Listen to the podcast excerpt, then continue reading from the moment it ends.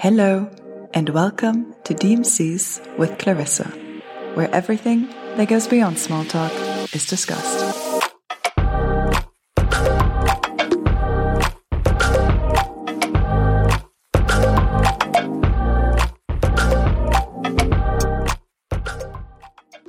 Today, we are going to be talking about art, and the person that is joining me is Maria. Hi. Very happy to be here. Um, so yeah, art been a big part of my life, I think, since I was young. My parents have always taken me to galleries. I've entertained idea of becoming an artist at some point, but I think as many people who end up studying art history university considered myself to be a failed one and then decided to pursue that. Um, so yeah, I studied art history briefly at university alongside Italian then did a master's in art law and business, so explored a bit of a more business side of it and what happens in galleries and museums and kind of more practical side of art. But actually now I do work as a consultant, nothing to do with any of my previous education, but I do think art is still a big part of my life and I try to stay on top of it as much as I can, but not going to lie, every year feels like I'm falling a little bit out of loop especially compared to my friends who have stayed in the art industry. And I guess that's also one of the themes is like, how do you keep up with art when you don't feel like part of that inner circle mm-hmm. anymore? Um, and that is definitely something I've been trying to kind of reckon with, I guess. Uh, but yeah, art. yeah, well, thank you so much for introducing yourself. And it is a really interesting topic. And it's a topic that I personally don't know that much about, but every time that I have a conversation with you about it, I always learn so much. So I'm really excited about today. And the first question to you is How do you think the definition of art has changed? Yeah, that's a good one. I mean, well, I think, you know, the way you study at a university is like you start with cave paintings, maybe a little bit later than that, to be honest. But, you know, that's kind of where it dates back to. And then are becoming expression of so many things through uh, medieval times and Renaissance, becoming this quite having this heavy religious purpose, um, then becoming politicized through later years, and then becoming and then refinding its aesthetic purpose through modernist modernism of early 20th century and then I think now we have such a huge array of different practices and things because I think for a while you kind of you know, painting was a dominant medium, then you had sculpture on the side.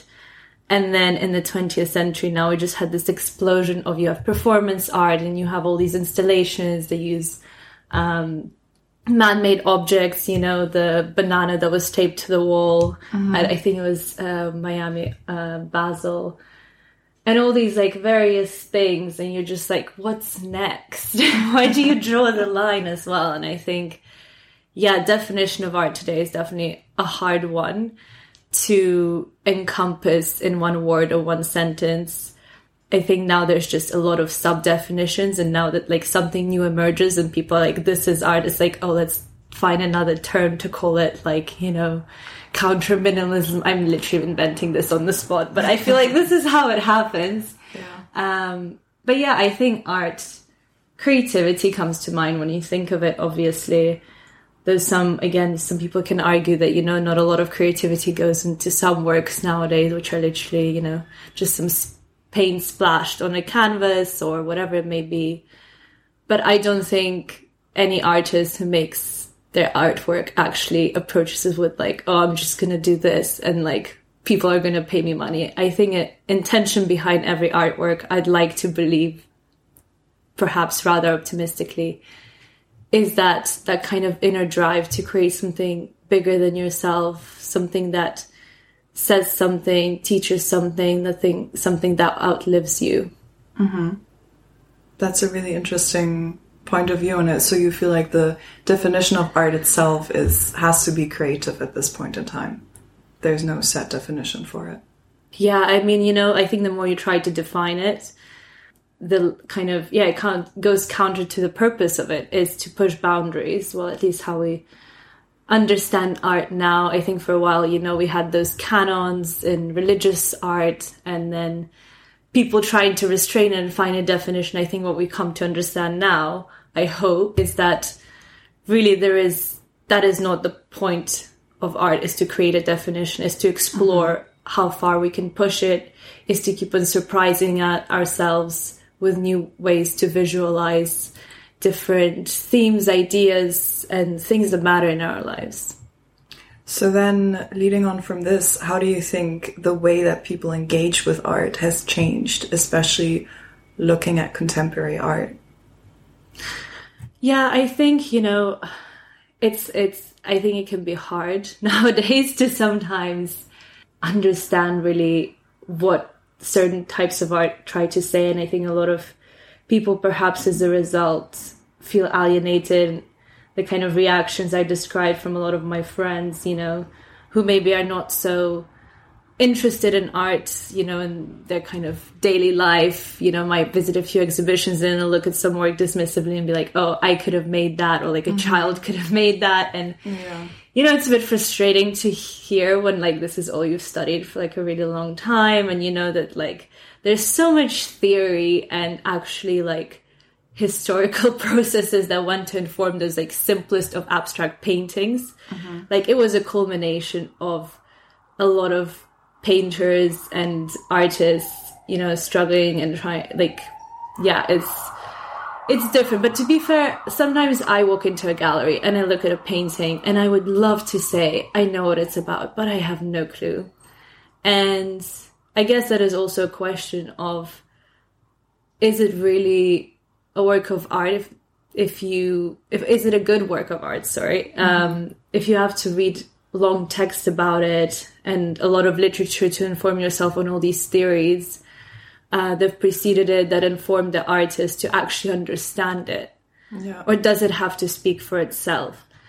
And you know i i don't know. I would like to say no and i think um, art should be visual, it should speak for itself. But then again, sometimes it maybe doesn't have to say something so concrete. You can look at a beautiful painting uh, by an artist. Like one of my favorite ones is Lucio Fontana. He did a lot of works with.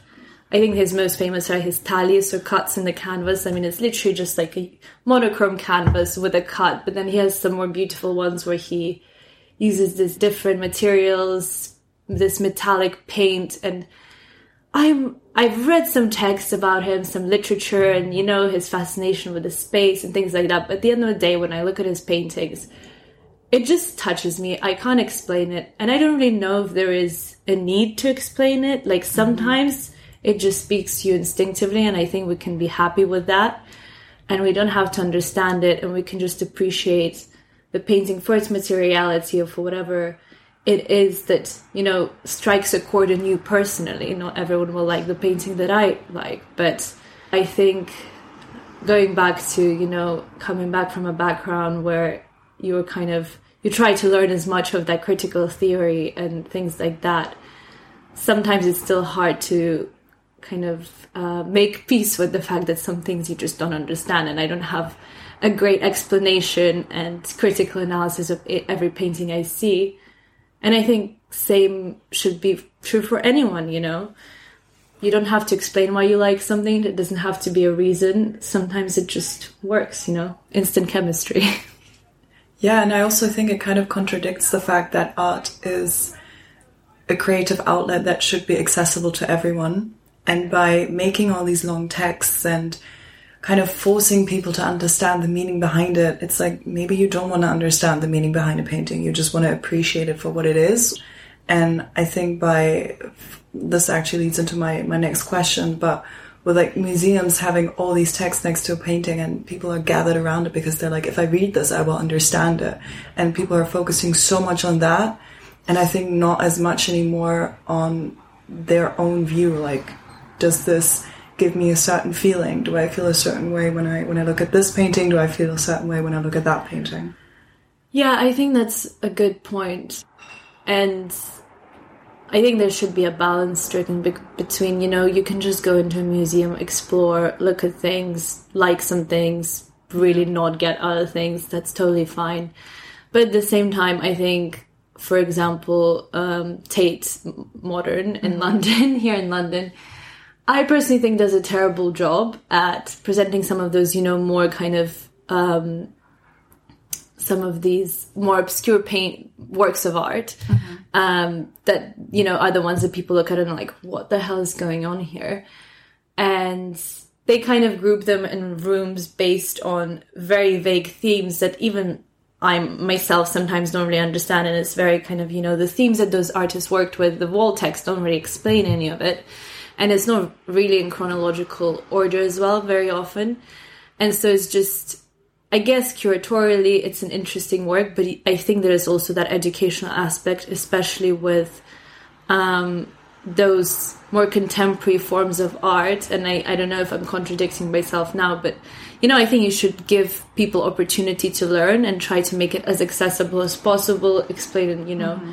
in rather simple terms and to be fair you know having studied it having studied art at uh, first ucl and then doing my master's i feel like at ucl i was so lost it was all these critical texts and lectures kind of speaking to you with this presumption that you already like read all these critics and uh, you know so much already when you actually a lot of times don't. Um, and so you actually failed to learn because you don't have that foundation. And I did my master's and it was a great experience because actually a lot of people who studied with me they didn't necessarily come from an art background so they were like lawyers they studied economics mm-hmm. so they made sure to do this very quick crash course in like foundational like big themes. And they explained it so well. And I was like, this is actually so simple. You can go deeper in any of those things, you know, and into any artist, any movement. But there's also very easy ways to explain it. But I almost feel like like the art world doesn't want to do it. They love this kind of exclusivity of being these intellectuals who are the only ones who get the art. Mm-hmm. And it's like you either are in or you're out. And yeah, I feel like it would be great if there was more effort made at making it kind of more accessible and then you still might not like some paintings, you still might like some, and there are different ways to engage with them. But I definitely think currently contemporary art is very misunderstood and there's not really great education around it. I mean, honestly, I feel like we've probably experienced similar situations in this case because I personally also I'm I love art. I I love the feeling I get when I walk into an art gallery, but I have a lot of friends that I think it's the worst thing that I could do on a Sunday afternoon go into an art gallery. And especially in a city in London where you have so many free ones, like it is very accessible. They're still like, no, like I'd rather go to the pub. Um, and in this case, do you think the underlying problem of a people not appreciating art is the lack of understanding it and of not knowing what to do with it? So I would almost push it that far that it's a form of deflecting from one's own lack of knowledge rather than the pure disinterest. Yeah, I think that's definitely true. You know, you don't want to go into something and, you know, people do want to engage with things, especially, you know, those kind of like cultural things like music. Uh, when people talk about them and people engage with them a lot, I think a lot of a lot of it is about, you know, kind of, oh, like I know this niche musician and I have this unique music taste and it's a little bit easier I think with those mediums like music or even film. Uh, more people get it, more people engage with it. But yeah, with art definitely like it, it's just yeah, it's very alienating I feel for all the reasons we kind of talked before and with galleries as well i feel like it's just such a if you go to commercial galleries you know where the newest works are and it's like a very exciting place to go to to learn about new artists and mm-hmm. um, and new exhibition new works like where's the art at today that's where you would go but you know it's these snobby gallery attendants and just kind of the whole air of the superiority obviously you can't even afford a painting so it's almost like why are you going in and sometimes even when I go with my friends, you know, you still feel. I think weekends are probably not the worst place to go. There are usually quite a few people there, but still, you do feel that like I need to be dressed a certain way. Mm-hmm. Like you mm-hmm. know, most of these galleries are in Mayfair, and yeah, it's like you know you're checking each other out as well as the paintings. Like, oh, what's she wearing? Where's her bag from? And it's like why is it a part of that? But it just is. And yeah, I don't know. I mean, it's so easy to pop, pop into one of those galleries. It doesn't cost a penny. They're free. You also can actually go to um, gallery openings and like have a lot of free champagne. And I always think about it, but again, it's that like, are they going to find out I'm not part of the inner circle kind of feeling? And yeah, but it's actually a great way to, you know, pre before a party. And I think a lot of people know about it, but somehow no one goes. yeah, so there definitely, I think, are these barriers. And as I said before, I think that education around just kind of sometimes it's okay to simplify art. I think sometimes it's okay to simplify art history and as a kind of, you know, initiation into the art world. And then if you want to go deeper and learn more about, you know, all these long texts the artists have written about their own work using mm-hmm. words that kind of don't really mean anything. uh, but I mean, you know, some of them do, and there's a lot of great critical work, but it's also very easy to just explain things and be like, you know, abstraction. Why did it start? I mean, started in so many different ways, but you could say photography came about and what is the means of realistic representation when you have this great medium which can't be outmatched. This is a ridiculous simple explanation for why in 20th century moved towards more abstract forms. But it actually rings true on a lot of levels and it does explain it and then you can go a bit deeper and explore that further. But this is just one of the really bad examples I'm giving. But you know, there's there are ways to explain it and kind of guide people. But I think the 20th century, especially, is such an obscure ground in terms of like what's happened in art. And it's so hard to engage with, with so many different movements, so many different ideas, um, which is great because now we don't have one dominant school of art. You can appreciate an installation or art performance mm-hmm. and you know, a banana taped to a wall again, and all these things can exist, coexist on the same level, and just pick whatever you want from that. But I guess it does make it harder to explain and unweave all those different things from each other and explain how they've all come to exist at the same time. And which, and at the same time, you know, they definitely influence each other because these artists know about each other, they work in the same ecosystem. And it becomes harder to untangle those things but i think there is a way but it's just not really being done now. Um, so yeah. What do you mean by that? Well i just think you know there isn't i don't think there's a kind of simple comprehensive history of contemporary art. Well like you know 20th century to now art mm-hmm. a lot of things that are written still presume a certain level of knowledge. Like I'm reading a book now. Um, it's a collection of essays by Jerry Saltz, who's a great art critic. Mm-hmm. And I love the way he writes. But again, it, it just does presume a certain level of knowledge. It is not for someone who's never interacted with art. And even for me, sometimes I'm like, you know, some sentences I get a bit lost. And you kind of skip over them and move on to the next part. Um, but yeah, it's just again, it's that kind of sense of exclusion, I think, that exists, and wanting to be part of this, you know, inner intellectual club. Um, do you think that, I mean, because it's a huge thing now, this digital art movement, how do you think that is affecting the art industry? I mean, art industry is doing everything I think possible to try to capitalize on this new trend. I think now, obviously, it's kind of had this moment now, not so much. It's, I think, losing m- uh, momentum a little bit. But yeah, I think if you look at uh, even NFTs, you know, but I, I wouldn't say, I think that's what people mostly think of when they mm-hmm. think of digital art, but that's just one way of um, kind of selling it through digital means, through the blockchain. But actually, you know, they're, just digital files. They're GIFs, they're memes, they're whatever videos, and they just exist digitally. They, a lot of them do use this kind of more um, content, more popular culture language. You know, they allude to things you might see on the internet, and the internet is where you know most of us spend our time nowadays. Mm-hmm. So it's not this I, I, think it's less exclusionary definitely the visual language is a lot easier to understand you know even those apes or whatever it's just like it's simple people get it it's not trying to say too much. It's not trying to be something that people don't understand. In fact, I think it's appealing to the contrary. It's trying to be that kind of uni- more universal and universally appealing visual format, visual language that you see and you recognize. Mm-hmm. Um, but yeah, I think definitely it has a potential to make art more accessible. Question is what will happen with that because I feel like once anything, you know, enters the kind of uh, conventional art market ecosystem, somehow it just gets, you know, polluted. Like same thing happened with performance art. Like performance art is, as the name suggests, it is a performance. It's live. Mm-hmm. It's artists going out there and creating those performances for people in the real world, like in a real setting, which is so different to, you know, any other medium.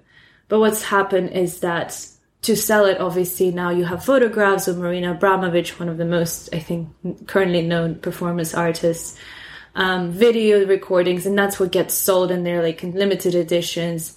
Does it really capture the essence of the piece? Like, probably not. Mm-hmm. Um, but that's what makes money.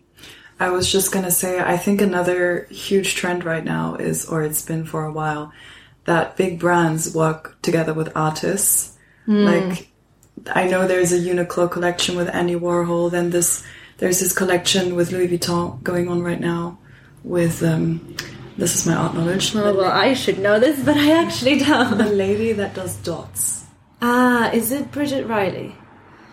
You know, no, she also does these like pumpkins. Oh no, sorry, Yayoi Kusama. Yeah, oh Her. my god, I have yeah, actually yeah. seen that. So she's doing the Louis Vuitton. Um, yeah, I mean that one is like really baffles me. Again, I don't know like that much about her, but one thing that is very well known about her is that she's a very old lady who's mm-hmm. institutionalized. Like she voluntarily kind of institutionalized herself in mm-hmm. a psychiatric facility. Like she's not really well in the head. She's not there. so to speak. Like, and I'm just like, how, like, is it legal? Like, I'm pretty sure. I mean, you know what? This is like all speculation, and I actually know, but after this, I'm definitely going to read some articles about it because I have seen it and I was thinking, like, what the hell is going on there? Like, yeah. can she actually, like, legally consign her, you know, make these kind of deals with these brands? I don't know. She must have a guardian, but again, just all kind of feels a bit ugh, off to me. Jeff Koons, I think, also did um,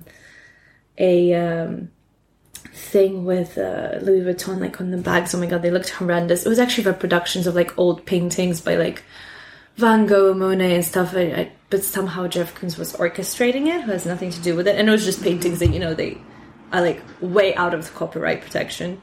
Yeah. So they're able to do it, but yeah, I mean, intersection of fashion and art again it's just capitalization at the end of the day right? yeah i mean you know again we did i did say like yeah push the definition and i guess you know merging of fashion and art but oh, some something about it doesn't sit right with me. Can't really explain it. You know art can take on many forms but again i think it's that art for a few not the many that is the issue here. And that is the issue with a lot of like auction house works and galleries is that you'll see those paintings for you know however long they're on show there then they'll be bought up into some private collection. Will you ever see them again? Mm-hmm. i'm not sure. And that's quite sad really. And then it just becomes you know a way for people to launder money to do whatever um, kind of loses its purpose. But well what can you do? My last question to you is how do you think the art industry will continue to evolve in the future. And also going back to uh, museums will museums and galleries as we know them now become obsolete. Yeah i mean i speaking going back to digital art and what we're saying about its kind of capacity to be more um, available and more accessible for people i think well like my utopian dream that i entertained for some time um, is that perhaps it this kind of art will allow us to move beyond, you know, like people buying up artworks and them being exclusive uh, and so expensive by virtue of scarcity because, you know, there's no other, you paint a painting, there's no one other like it. It just has that kind of imprint, the aura of the artist. Um, and that's why like they can rack up such huge prices. Mm-hmm. But with digital art, it is just a digital file which you can reproduce so many times. It'll look exactly the same as it does on my screen as it does on yours. And I think that perhaps we can learn to appreciate art and own art in a different way, like the way you know you have a Netflix platform mm-hmm. and you watch movies on it and you'll watch the same series as I do and as other million people do. And that's almost actually the beauty of it is that we all watch the same thing and then we can talk about it and that's kind of the cultural relevancy it acquires. That I think that's why a lot of people like Netflix. You know, it's like you know you're watching the same things, and then you're mm-hmm. part of the conversation. When people talk about Stranger Things, you're not the odd one out, being like, "Oh my god, I have no idea who Eleven is." Yeah. you can actually chip in and have your say on like what's going to happen in season four or five. But yeah, I would, you know, similar to Spotify, like curating your own playlist and not only listen to music you like, but then you know you can take this song and that song and create something unique, like in the way in the way you structure that playlist, in the way you combine different songs from different artists. And there is actually a platform like that called uh, Daata, and um, I think it operates um, out of London. But yeah, it's just like a web, so it's like a digital streaming service, and they have different digital works by various artists. I think you can purchase some as well. Um, not sure if they use NFTs for that, but yeah, you can curate your own playlist. You can look at playlists, but you know, curators, other people, and it's like the, like the idea how i see it is you know maybe you have like a specially installed screen and then you just project those works and you play your playlist like when people come to your house they don't look at the same painting that hangs on the wall but like every time you might have a different playlist for a different party or like you know dinner with friends or whatever you're doing and it's like and people look at it and not only do they see like these works of art maybe like oh like i like this i like that and like learn something new but also like that's a way for you to project your individuality and actually participate in that kind of art economy. I think that's to me that's a very exciting idea. Isn't going to happen? Like i don't know mm-hmm. because you know one thing is like watching a netflix film which is you know easy entertainment or listening to music again i think art again is just people perceive it as this like difficult thing to interact with. You need to put effort to understand it, to like appreciate it. You need to stand there and have that like appreciation process. But you know, it can be simple. And yeah, I I hope one day we'll have those screens in our flats, and I'll have my playlist playing, and you'll have yours. Um, but who knows? That's a really cool idea because, as you said, it's it's very personal, and I think companies should invest in, in an idea like this because personalization is booming right now, and everyone wants to be more personalized and more innovative. So I think um, it's definitely an interesting idea. Well, this already brings us to the end of our episode on art. I hope uh, you all enjoyed listening to this. And thank you again, Maria, for being well, thank here. you for having me. And I'll talk to you guys in the next episode.